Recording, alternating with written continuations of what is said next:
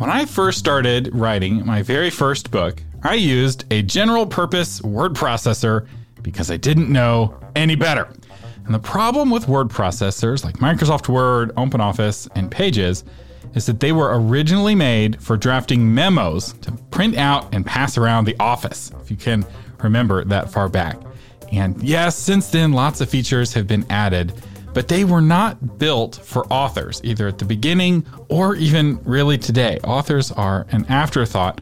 And once you have finished a full length book, you know what I'm talking about. The word processor becomes your biggest obstacle to publication. And this is unfortunate. It's also unnecessary. There's now a whole world of word processors made specifically for authors. The most famous are probably Vellum and Scrivener. And I've done episodes on those tools on my other podcast, the Christian Publishing Show. But there is a new word processor out for authors that everyone is buzzing about Atticus. And it promises to be the best of both Scrivener and Vellum. And it runs on a PC, not just a Mac. So you don't have to buy a Mac to use this tool like a lot of people used to do for Scrivener and still do for Vellum. So, what is Atticus and does it really make writing your book better? Well, that is what we're going to talk about in this episode of Novel Marketing, the longest running book marketing podcast in the world. I'm Thomas Umstattd Jr., CEO of Author Media, and this is the show for writers who want to build their platform, sell more books, and make a difference with writing worth talking about. And I'll say this episode is for both indie and traditional authors, both published and unpublished fiction and nonfiction. But if you're an indie, it's most important because you are responsible for typesetting. And to talk about Atticus, I have the man behind the machine. He is the founder of both Publisher Rocket and Atticus, and an official friend of the show, Dave Chesson. Welcome to the Novel Marketing Podcast. Hey, thanks for having me. So, give us an overview. What is Atticus and how is it different from Microsoft Word? Microsoft Word was built to just write anything. And it's got a lot of really cool functionality. A lot of people are really kind of used to it. We've used it for years and years. But the truth of the matter was was that it never was designed with say large documents kind of projects. Whether that is writing a novel, a nonfiction, a playwright, like you could do those things, but it was never designed with that in mind. And when people write large documents, there are components that they really want. They want to be able to more effectively and efficiently work within chapters, be able to access notes, be able to track better. And again, there's all these kind of things that just come into the writing itself. But when it comes specifically to books, though, I think there are really three phases to writing a book, especially where software can serve. And the first is the actual writing of the book. That's one format.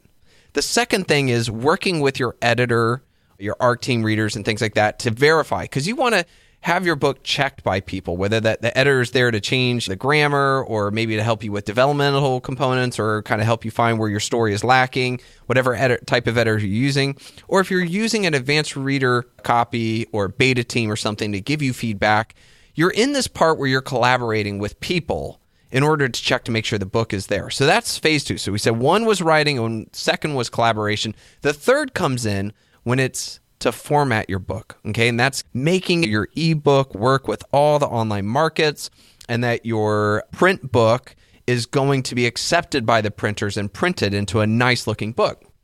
And so, in truth, when you look at those three things, nothing really does it right yet. Not one thing. Okay. You could say, hey, Scrivener's really good at writing. You're right. Scrivener's good at writing, but you can't collaborate. And you can kind of format with it, but there's like a $50 course on Udemy teaching people how to format with Scrivener. And most people have to export from Scrivener into Microsoft Word to interact with their editor.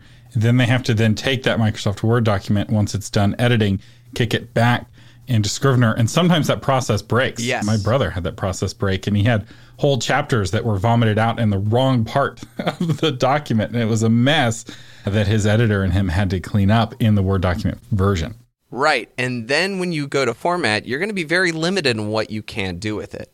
Now, you could say the other way of, okay, well, I like writing a word. And so I'll write a word and I'll email back and forth, back and forth, back and forth with my editor. I'm probably going to end up with a whole bunch of versions on my desk, by the way, a whole bunch of Word documents that say final, final, this is the final, final edit, etc. and we all have it. But when you finally figure out which one is the final one, you're still going to have to load it up into a formatting software, which is where Vellum's really built itself out. And it's basically formatting. You upload your Word document into it.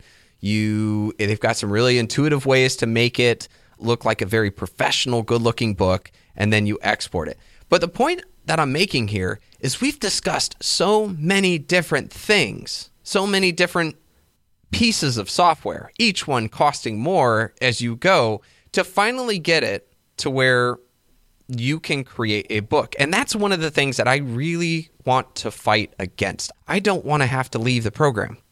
I would love to come into the one program knowing that it was written to help me with my book, then be able to collaborate with editors and ARC readers, be able to control who has access to what. And when I'm ready, I can just start formatting. Now, what this really builds for the author is that when you're done with the book, say you formatted your book and you hit export and you've now uploaded it to Amazon, all the other markets, that's great. Here's the cool part. A year later or so, if you want to make a change, maybe you want to update the book or you just want to update the back matter where you put your also buy and a list of all the links where people could buy your other books, right? You just go into the program, open to that, make the change and hit the export button, you're done again. There's none of this hunting around and hoping this file will work or re uploading and hope nothing breaks and you just go in, you change it like it's a Word document in that way, hit export, and voila, you're good to go and re upload your updated book. It's a great feeling when somebody emails you with a typo, because it almost always happens. Somebody finds a typo. And to be able to make the change in five minutes and then email that person back, thank you so much, it's fixed. And they reload their Kindle file, or if they were to buy a new paper copy, it's now fixed. And that feedback, which normally just makes you feel bad, mm-hmm. right? It's like, wow, we have 10,000 copies of this book in a warehouse with this mistake and there's no fixing it. If you're print on demand, if you have an ebook copy, so if you're indie published, there's no need for that, right? Mistakes can be fixed as quickly as it can happen. Although I will say, I know some authors who outsource their editing to their readers and just wait for people to email them with typos. Don't do that. Hire a real editor. But even with real editors, sometimes things slip through the cracks and it's nice to be able to fix it. Yeah, absolutely. And that's kind of the big thing is is that I've made mistakes. I actually once uploaded the wrong file because I had had so many files and I was looking at which one was the final final copy and I thought the all caps this is the final for publish was it only to realize that it didn't include the last chapter that was broken out with the editor. And so I actually sent that one to a formatter who formatted it. I uploaded it and then got a really bad negative review, which deservingly saying, I think this is missing something. And all of a sudden look back and oh boy. And then I had to pay the editor or the formatter to reformat it again. And, and my point is, is that it's just a really inefficient process and it can be expensive when you add all of the different components to it. And so my goal is to create one software where you never have to leave if you don't want to you can control every facet of it. And that's not including other things authors do, like outlining, plotting, analytics, gamification, goal setting. These are all things that I want to incorporate into it as well. That you can go there, you can plot, you can organize, write, collaborate, check your analytics, hit your goals, hit your daily writing metrics, and be able to publish, and bam, you're good to go. It's not a Swiss Army knife in the same way that Microsoft Word is a Swiss Army knife, but it is a multi tool, but for a specific kind of person. Exactly. And so for us to be able to create such a tool would be monstrous. It would be like an Everest and its whole. So what we did was we said, okay, here's what we're going to do. We're going to start with two components. We're going to start with formatting and writing. Okay. And so we came out, we launched Atticus back in October 2021, and it was basically formatting, kind of like Vellum, except that we work on all uh, different platforms. So PC, Mac, Linux, Chromebook, where whichever one you want to use. And we've been adding more and more features as we've gone. There's a lot of things that I really wanted as an author to be able to do. Like, for example, I would love to program inside of my book that it opens up on a certain page in a Kindle, which you can do. Right now, when you open up on Kindle, will open up on chapter one. Well, what if I had other parts that I wanted people to go to? What if there was a, a, content upgrade or an offer? What if I want them to actually go to the copyright page first? You can now program that. And so we started adding all these features that I personally wanted, but then we added the writing component too. You have what feels like a Word document, if you will. You can rearrange your chapters. There's also goal setting, habit trackers, things like that. And right now, we're finishing up on a couple more things inside of those, but soon we're going to be adding that collaboration that I talked about. And so then authors can write, they can collaborate, they can even collaborate with other authors as well, and then they can format, and that will be the core of what we want to do. But my team, especially anybody who's ever bought Rocket, knows that I'm constantly working and improving and adding, and so we will be doing the same thing. And like I do with Rocket too, any of those new features or capabilities are going to be free upgrades for current owners. Back when I worked as a marketing director for a marketing agency, our lead developer programmed, or at least he threatened that he programmed on the company server that anyone who saved a file to the company server with the word final in the file name, that file would be automatically deleted. so you could never say this is the final version. You could only say this is version 47 or whatever, because that becomes a real challenge, right? Because the final, final, final, final version three gets really confusing. And that often happens with Microsoft Word. In fact, when I wrote my book for the collaboration piece, I didn't use Microsoft Word to avoid that. I used Google Docs, where you're not emailing files back and forth and having to merge. I've got these edits from these five people. I need to merge it. And oh, this one person didn't know how to use the tool right and messed up the formatting for the whole thing. So, walk us through how that collaboration piece is going to work inside of Atticus. Yeah, well, there's two things that we had to keep in mind when creating this. Number one is editors prefer Word over Google Docs. Like, it's a bummer because I'm with you. I prefer Google Docs because then I can see them I can have five people working on it at once. I can do comments. I can communicate with them. But the truth be told is editors just prefer Word. They love the track changes. They're used to it. So what we needed to do as a company was to build something that feels like Word, but acts like Google Docs. And that's kind of the way that we're approaching it.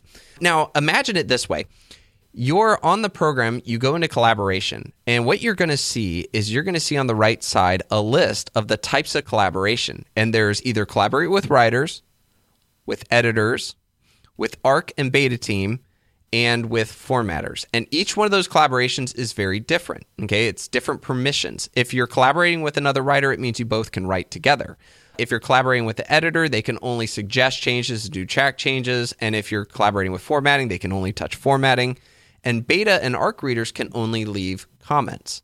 So on this right side, you can see everybody you've given permission to. And what I really like about that right side too is that when somebody's done, when your editor is done or the formatter or whoever, you can click and they remove access automatically. So now you know who has access to your book and you can have control on that access as well. So with this said, we said there's four types of people that you can collaborate with, right? Writers, editors, ARC and beta, and formatters. Only writers and formatters have to have a copy of Atticus in order for it to work because there's just too much functionality out there that both need to have it. But editors and ARC and beta readers do not need to have it because what you can do is you can click, put in their email address, and it will send them a link. And when they click that link, it will allow them to open up and create a free either editor's version or beta reader version online. Once they've logged in, they can see that one project. And if they're an editor, it will look just like Word, where they can track changes, they can also comment, and you can then accept the changes and it will go into your manuscript when you do that. Otherwise, it won't affect your manuscript. And same thing goes with beta readers too, is that as you have these people reading your book, they can comment and they can talk about things, but they can't do edits or anything like that. Also, you can create the permission on whether or not the beta readers can see what the other beta readers have written. This is really important because I've seen in the past where I sent a book via Google Docs and one beta reader commented about some part of the book being confusing and that it just didn't read right. Okay. And then after that person made that comment, everybody else said, Yeah, yeah, that's true. That's true. I was like, Really? But when I started talking to them, they already started saying, well, no, actually, I thought it was okay, but I saw that everybody else had commented on that. And I was like, oh, yeah, I guess I can see that. So I'd wasted all this time, like really trying to dig into something, only to find out that it was just one person who sparked that component. Well, I want to make sure that you can either control if they see other people's comments or not. And so, again, there's all these little cool permissions that you can give to control the situation better and make it a more conducive environment for how you want it to be taken. So it not only makes it easy to get feedback from your editor, but also there's a whole like beta reader mode where you can get feedback from your beta readers. And I, have totally seen that pylon. I also noticed it in reviews. Mm. The first few people who leave a review for a book set the tone for a lot of the subsequent reviewers, especially like you send your friends to go and review. So they're reviewing it not because they started with a strong opinion, but because they want to leave you a good review. So they kind of read the other reviews to get a feel for what people are doing. So people feel safe going along with the crowd, which is not what you want when you get feedback. You want people's actual opinions, not their conforming to the group opinions. What is it like to draft that first draft in Atticus? How is it different from starting with a blank Word document? Well, starting with a blank Word document, I mean, you're going to have to really be prepared on how you want to write. Generally speaking, you want to at least lay out your chapters. I love just kind of in Scrivener where I will start to break out the chapters. I'll also start to prepare notes, make sure that I understand what I want to cover in each one so as to help me remember what it is that I need to accomplish. One of the other things that's really important too is like if you decide that you want to write on something like Google Docs, understand that at about 100,000 words or 80,000 words or so, Google Docs starts to struggle a little bit. It gets laggy. And so there's just a whole bunch of kind of things that you want to consider as you start to write large documents. I remember the very first key feature in Scrivener 1 that like blew everyone's minds was focus mode. Mm, the like mm-hmm. hide the screen, hide the spell check, hide all the formatting buttons and basically recreate the typewriter experience where all you can do is write and there's no distractions whatsoever. Have you added a feature like that to Atticus? Not yet, but it is absolutely on its way. Matter of fact, too, one of the biggest things about us is to make sure people know, and I mean, honestly, to make you feel like you can hold us accountable to exactly what we are proposing to do. We have a public roadmap where you can see exactly what our programmers are currently working on, what's coming next, and what was completed. And you can go check that out at atticus.io forward slash roadmap. We keep that up to date, at least on a weekly basis. And so we're constantly adding new features there. I think focus mode will come after we do dark mode. The cool part, though, about the software is that every time we come out with new features or so, you don't have to re download or delete or anything like that. The next time you open it up, it's already charging with that. So that's another thing, too, is probably about every other day there's something new. so right now, it sounds like it's got kind of basic drafting features for writing the first draft, but you're adding more features and you have more features in your pipeline. And we'll have a link to that roadmap I assume you're taking suggestions. So if somebody has an idea of some feature they want to add, there's a some sort of submission mechanism. Absolutely. So if you have any questions, any suggestions, send it over to our support. You can find it at atticus.io forward slash support. They immediately can send it over to our programming team. We have a communication system so that we can ensure that those suggestions get in there. But most of the time, being that we've worked with authors for so long and we're a company run by authors, most of the time we've already got it listed. And that's kind of why we're like, go, go, go, because I really want this feature and I want this capability. I would say that in formatting, we're about 80%. Uh, there's 20% more that I want to go. I think we've already started to pull ahead from everybody else on the market, but there's still that 20% that I really want. With regards to the writing section, I'd say we're about 50, maybe 60% there's a lot of stuff under the hood that was done that's going to really come to fruition on the front end here very soon. And then collaboration, we're really just starting to gear up the team for exactly that. Uh, so, how does Atticus compare to Vellum feature wise? What's it like formatting your book? Somebody's been using Vellum, what will be different for them formatting their book in Atticus? There are authors that are literally buying a Mac computer in order to use Vellum. And I think this kind of goes to show how Vellum set themselves up. You see, they built a great set of software where anyone, no matter your skill set, can upload your Word document and do a couple of clicks and a couple of changes here and there and create a beautiful professional looking book. And they do this because it's very intuitive. And on top of that, on the right side, you can see exactly what your finished book is going to look like. You can see what it will look like on a Kindle, on an iPhone, or in a print book. You can even change trim sizes with just a click of a button. This was so good to the community that people who had a PC and didn't like Macintosh would pay for a Mac computer or pay for MacinCloud just to be able to use it. So when we decided to approach this, we decided that we would not only look at that functionality and create something as intuitive and have that previewer, but that we would make sure that it was used for all. It would work for PC, Mac, Chromebook, Linux. Authors could use it on the go. But there were also a whole bunch of things that we wanted to do to Atticus that Vellum didn't do. For example, back in the day, a lot of people would say the phrase that, you know, you can always tell a Vellum book because they only had eight chapter themes at the time. And so each book started to kind of look like the same. So when we started designing Atticus, we said, nope, we want to hire some professional designers to create even more templates for people to choose from. And we also started building a custom chapter theme builder. Now, we came out with ours, and then just after that, Vellum came out with theirs as well. But again, when we started the development, there was that one thing that we really wanted to have. There was also a couple of other components that I wanted to, like, for example, we wanted them to have more say in the margins if they wanted to. There were all these other things that hadn't been done. And so I guess a really good way of looking at it is we basically took the idea or that, you know, that the ease and flow that Vellum had kind of looked at. We improved upon that and added even more features on top of it. And the big thing is that we're also over $100 cheaper than Vellum. And that's with all the features. That's creating unlimited ebooks, books, having the word system. And when we have the collaboration, that all comes with it. So, in essence, it's Vellum with more features, with a stronger writing capability, and over $100 cheaper, and works on all computers. And I think you were really good for Vellum because it was six months after you came out that suddenly Vellum 3 came out. And this competition is really good for authors. Absolutely. So I'm not anti Vellum. I own both tools. And if somebody from Vellum wants to come on the show, we'd be happy to have you. And I think that this is what really benefits authors is Dave and the folks at Vellum fighting each other over who can serve authors better. And you've both already left word in the dust right? just by existing you left Word in the dust, which means Word isn't really good competition. You're no one once they go to Vellum or go to Atticus, no one's like, man, I really miss Microsoft Word. Microsoft Word made me so happy.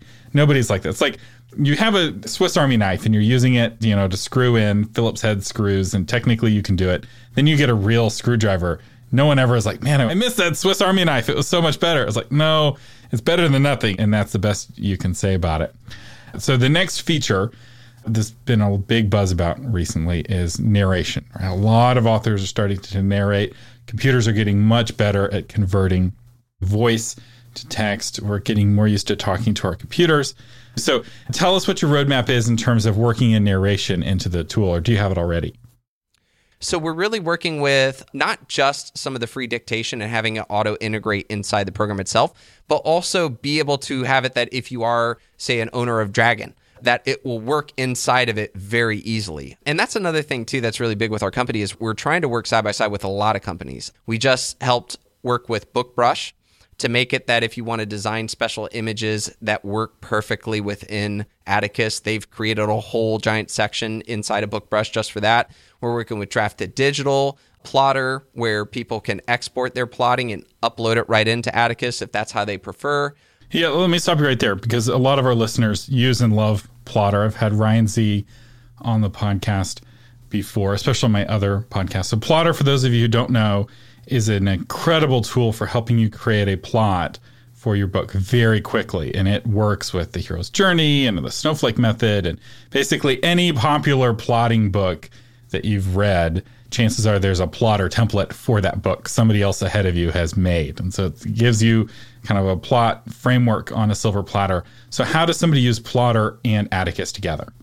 We're setting it up, and this is in the works, which is where you can export Plottr and upload the file right into Atticus. And Atticus, as we're starting to design how we work with plotting, is going to take that information and put it in the right spots so that when you're in chapter one, you will see the necessary things you need for chapter one. When you are working on chapter two and so forth. And again, it's not this whole having to jump from window to window or screen to screen in order to use them both at the same time. I personally really like Plottr. I think it's a phenomenal plugin. And I'm like, you know what?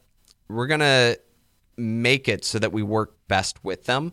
That's not to say that we won't be working with other plotting software, but we just think that that's the right one. You pick them first because you like them, but Yeah. you'll be adding the other ones as time comes. We'll have links to all of these things, including links to the other tools we're talking about. It's like Plottr and Vellum and Scrivener. Some of you listening, I know you didn't know there was anything other than Word, and your eyes are being opened to this whole new world of tools for authors. Let me just say, the next few weeks for you are going to be amazing because it is really nice to put that Swiss Army knife back in your pocket and actually use a real screwdriver. You're going to be like, why didn't I know about this? Why did no one tell me? So, I do want to talk about data security because this is like the biggest fear Yeah. of authors. I, I know authors who would email their literary agent once a week their current draft just to be safe, right? And and I have a literary agent friend whose whose version that his clients emailed him ended up being the version that saved it, right? Something happened, the computer caught on fire, and so if somebody is drafting their book in Atticus, how do they keep that file safe from disaster?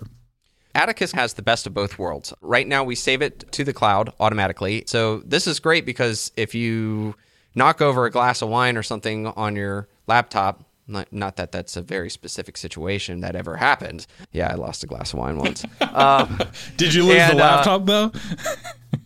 Yeah, I, I lost the laptop too. Um, but um, the point though is is that you didn't just lose the work; it's taken care of. So you have the ability to have it backed up. The other thing too is you can save it manually onto your computer. You can we call it a snapshot. You can click a snapshot and it will save to a spot. In the future, though, we have in the plans to create something where you can just tell Atticus, "Hey, Atticus." I want you to automatically back up and save all my stuff locally to this spot on my computer.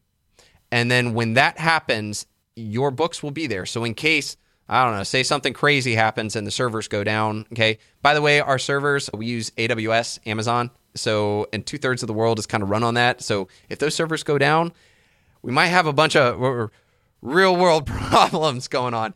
But that being said, though, you will be able to rest assured that it's on your computer as well as in cloud. And if you ever want to restore back to the version that's on your computer, no problem. Right now, you can take the snapshot, but you have to remember to take the snapshot. So I don't think that's the best in case you want to have a local file, but we are working on that. We will have a way for you to save it automatically on a spot on a particular computer. To access Atticus, you could either go to app.atticus.io and log in. So if you're at like Aunt Gertie's house or something like that, you can just totally log in and start writing on her computer. Or you can also hit this button and download it onto your desktop or onto your phone or onto your Chromebook or onto your Mac. And what's really cool is that you can click on it. And so long as you've been logged in at some point, you can take your laptop out without internet and you can start writing, you can work. The only time you need internet connection to use Atticus is if you haven't signed in before. If you're collaborating with somebody, when we come out with collaboration, you're going to need the internet to collaborate. And when you go to export your ebook. So, those are the only times you'll need internet. Otherwise, even if it were down or something like that, so long as you've downloaded it to your computer, you can go write. It just won't sync up with the cloud until it's back up. and to sync with your other computer. So if you're writing on your Chromebook, but you also have a desktop, because you know Dave keeps throwing out Chromebook, and where this is really nice, you can get a Chromebook for two or three hundred dollars, or at least you used to. I don't know what they cost nowadays.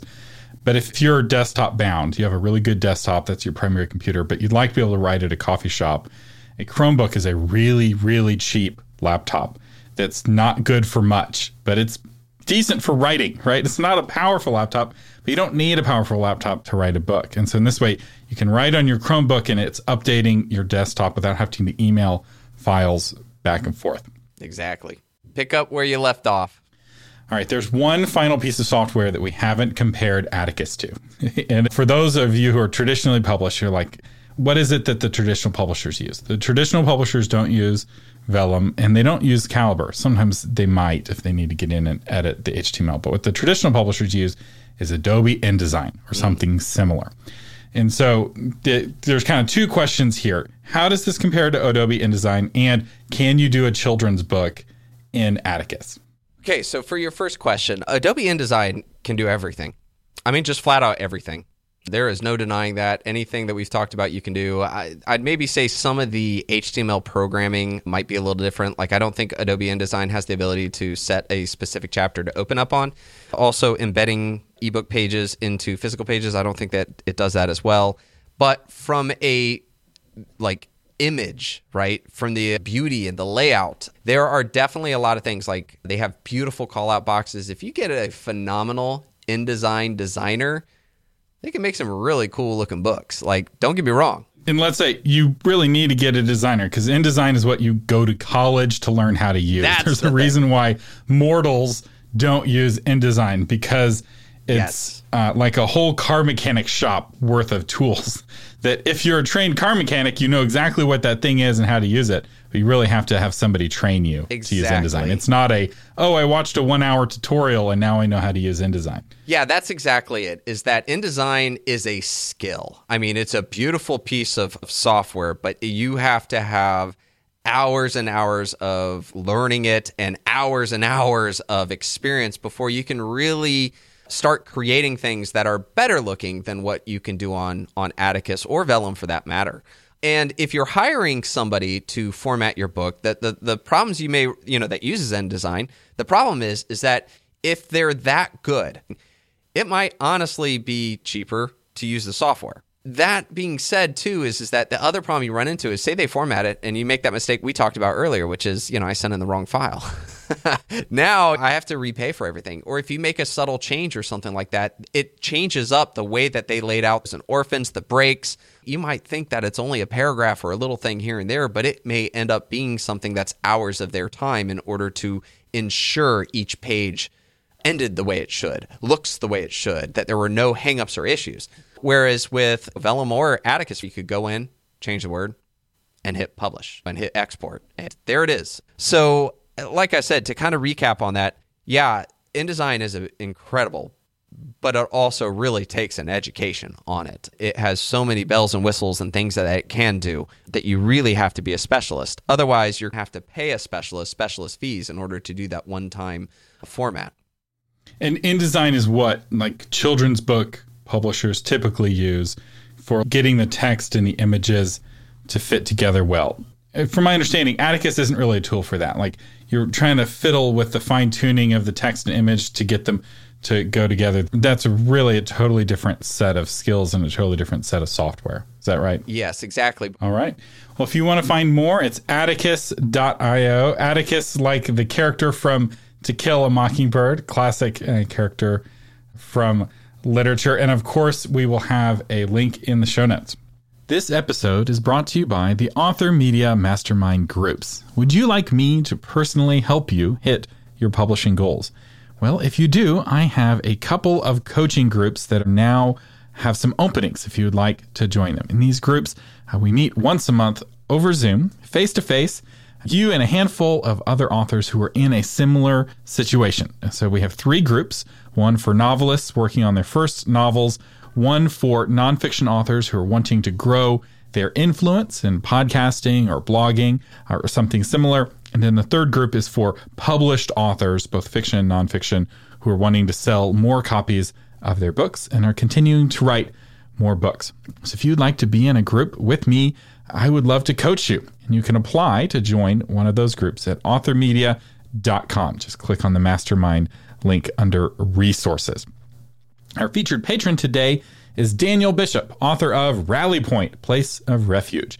Leaf and Diana Joe are devastated after she miscarries after so many years of trying to get pregnant. The miscarriage becomes a catalyst for their roller coaster journey to becoming a foster family.